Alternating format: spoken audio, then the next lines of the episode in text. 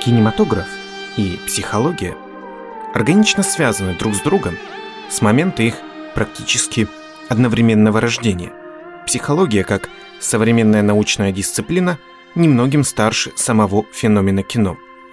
Годом ее рождения считается 1879 год, когда Вильгельм Вунд в Лейпциге открыл первую в мире психологическую лабораторию – Психология в дальнейшем приобретет статус учения, которое способно объяснить все о человеке, решить все его проблемы, в каком-то смысле замещая религии или философию прошлых веков.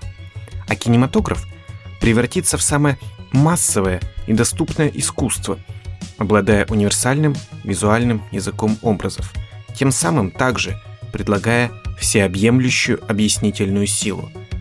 Психоанализ откроет новые двери восприятия, повлияв на кино в спектре от авангардных экспериментов Бунюэля и Дали до голливудских нуаров Хичкока или экзистенциальных притч Тарковского. Гуга Мюнстерберг, о котором мы говорили в прошлом выпуске, был первым, кто использовал психологию для понимания кинематографа, но, конечно, не последним. Сегодня мы продолжим экскурс в историю теории кино, познакомившись с трудами Рудольфа Арнхейма, американского психолога еврейского немецкого происхождения, применившего основные положения гештальт-психологии к анализу кино как искусства. Привет! Это «Теории кино», подкасты теории фильмов, метафизики экрана и философских аспектах кинематографа.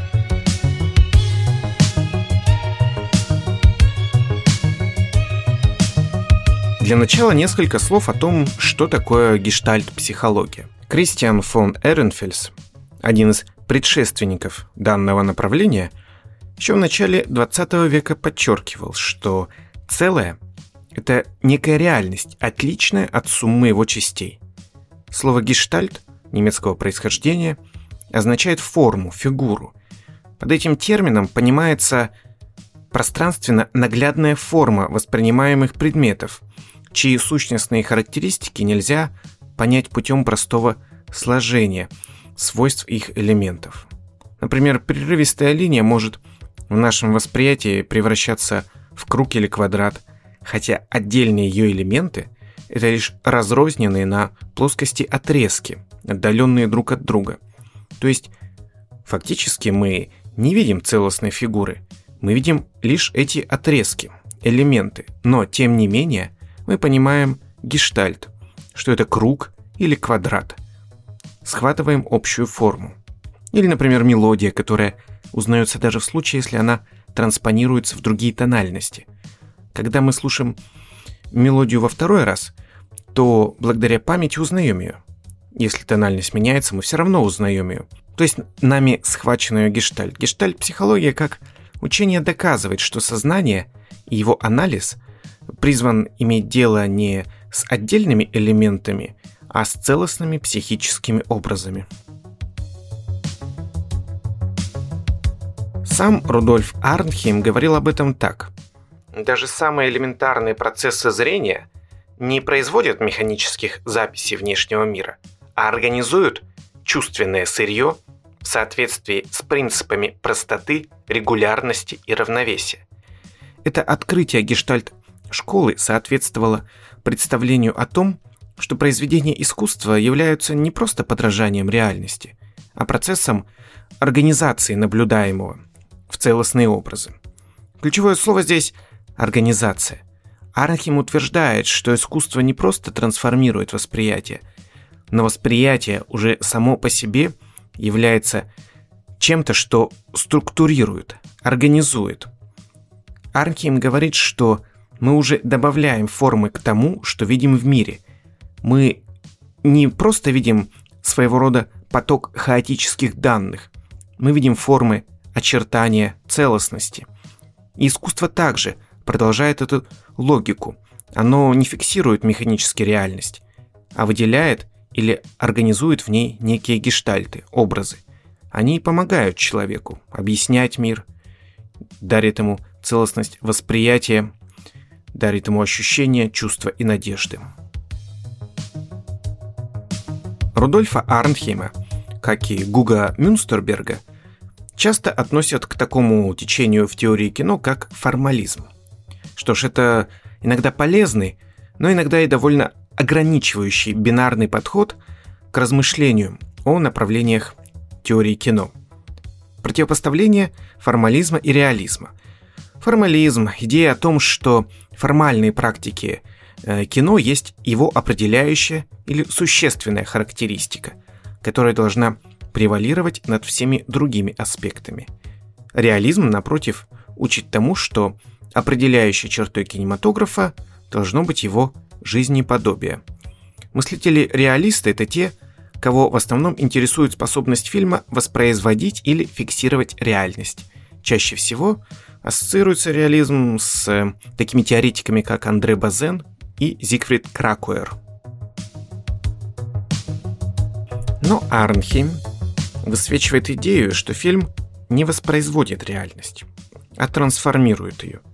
Рудольф Арнхейм начинает свою книгу «Кино как искусство» со слов «Многие образованные люди упорно продолжают отрицать художественные возможности кино.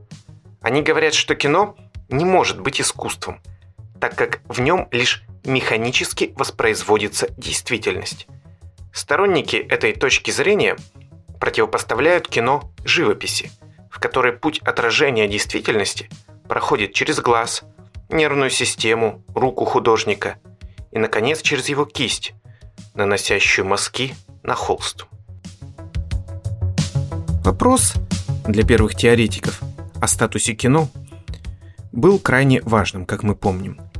А, кино было новым специфичным явлением, и полемика формализма и реализма говорит нам о том, что в ранний период а, снова и снова было важно понимать, что делает кино уникальным.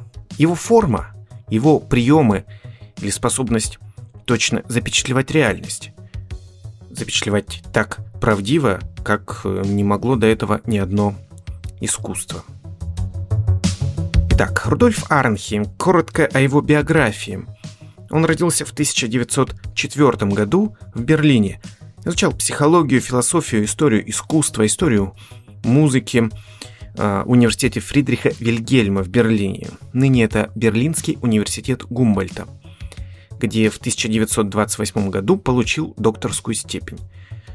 И начиная с середины 20-х годов 20 века он писал статьи, обзоры о кино, искусстве, литературе, а, стал редактором в еженедельном журнале о политике, искусстве и экономике Die Weltbühne. Мировая сцена. В 1932 году он публикует сатирическое эссе о Гитлере, ну из-за чего ему приходится покинуть Германию. До 1937 года он работает в Риме, помощником редактора по публикациям Международного института образовательного кино при Лиге наций. Интересно, что Арнхейм участвовал в проекте Международной энциклопедии кино, для которой написал многие важные статьи. Однако этот проект, который мог бы стать первой в истории серьезной киноэнциклопедии, так и не был завершен, поскольку в декабре 1937 года Италия вышла из Лиги наций. А вскоре Муссолини заявляет о своей поддержке Гитлеру и его расовых законов. Архим происходил из еврейской семьи. Ему снова пришлось переезжать. Он отправляется в Лондон, где работает переводчиком на радио BBC, а в 1940 году эмигрирует в Соединенные Штаты. До конца жизни он там преподает э, в колледже Сары Лоуренс, в Гарвардском и Мичиганском университетах. Его книги, в том числе фильм как искусство, искусство и визуальное восприятие, динамика архитектурных форм, а также огромное количество эссе, они переведены на многие языки мира – а, Рудольф Арнхейм умер в 2007 году в возрасте 102 лет в Ан-Арборе, Мичиган, США. Его интерес к кино происходит из интереса к выразительным возможностям визуального. С середины 20-х годов его занимает вопрос, как можно репрезентовать реальность через движущееся изображение.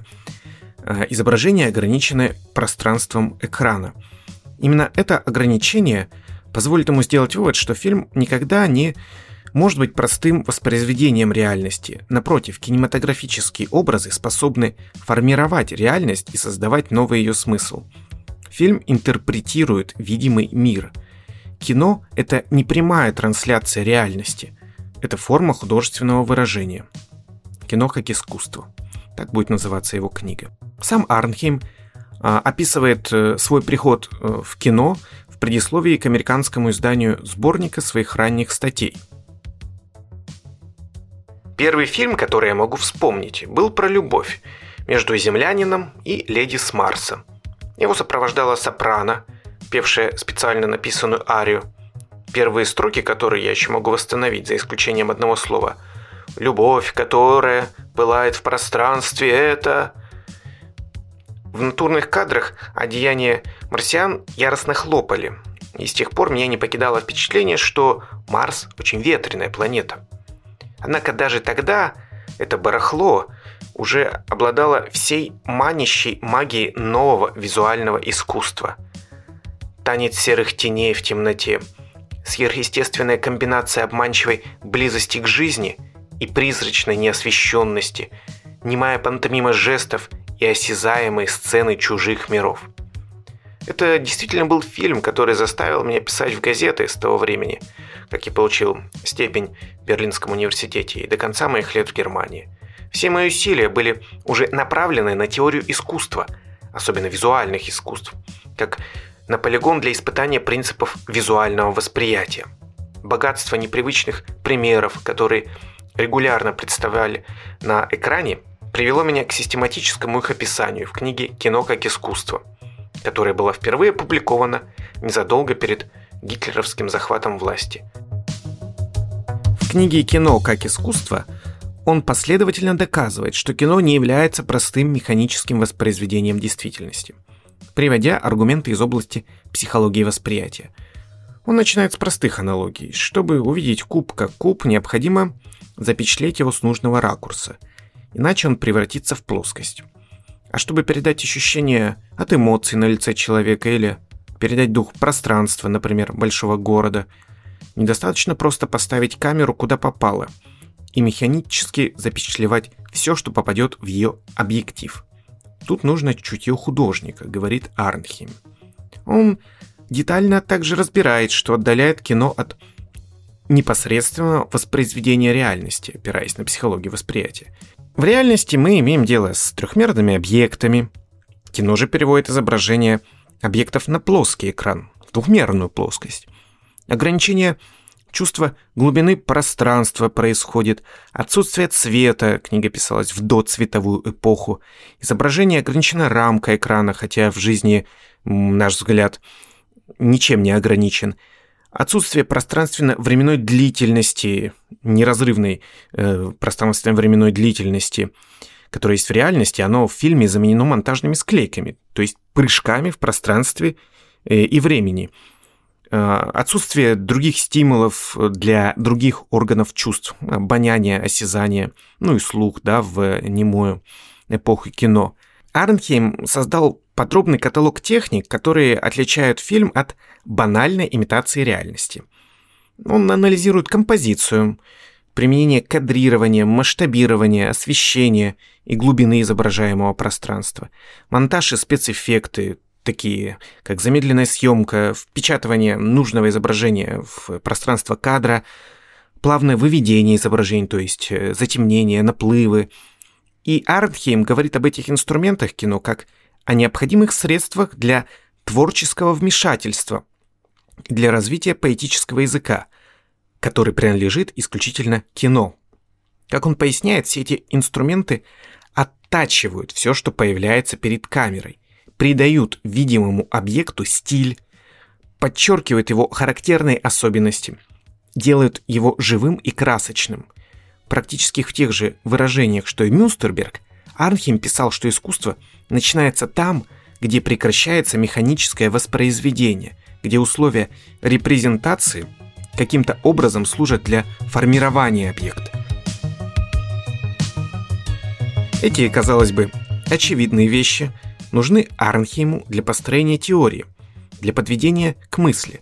Да, Кино имеет дело с реальностью, как любое искусство.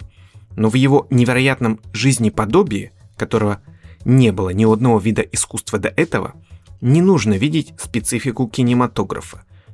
Кино передает реальность в искаженном виде, и Арнхим подробно перечислил эти искажения и ограничения. И в этих же ограничениях и искажениях он видит уникальность кино как формы искусства. Можно думать о фильме, словно это окно, через которое мы смотрим на мир. Арнхим берет это окно и открывает, двигает его под таким углом, что в стекле словно начинают преломляться солнечные лучи, искажая то, что мы видим за окном. Мы можем заметить и текстуру стекла, сквозь которую проходит свет. Можем заметить отражение себя, смешивающееся с видом на город, с плывущими облаками. Это и есть то, что по мысли Арнхема является фильмом. Противоречие между репрезентацией реальности и ее искажением, напряжением, которое возникает в этот момент. Кинематограф это скорее призма, чем прозрачное окно. Кино базируется не на эстетике того, что уже существует в этом мире, а на эстетике того, что создает для нас этот мир. Здесь Арнхейм транслирует важную для эпохи модернизма идею о медиум-специфичности, то есть об уникальной и определенной области компетенции каждого из искусств. Эта идея, эта концепция восходит к эссе Лессинга «Лаокаон», написанного еще в 1766 году. В нем Готхольд Эфраим Лессинг, один из основоположников немецкой классической литературы, теоретик искусства, говорит о том, что произведение искусства, для того чтобы быть успешным, должно соответствовать определенным стилистическим свойствам своего собственного носителя. Так, например, аллегория – это область поэзии, живописи не нужно быть переполненной аллегориями. У живописи своя специфика. И как раз в эпоху модернизма – живопись, пришедшая к абстракционизму, полностью отказалась от копирования реальности. И это демонстрировало тезис о медиум специфичности о живописи.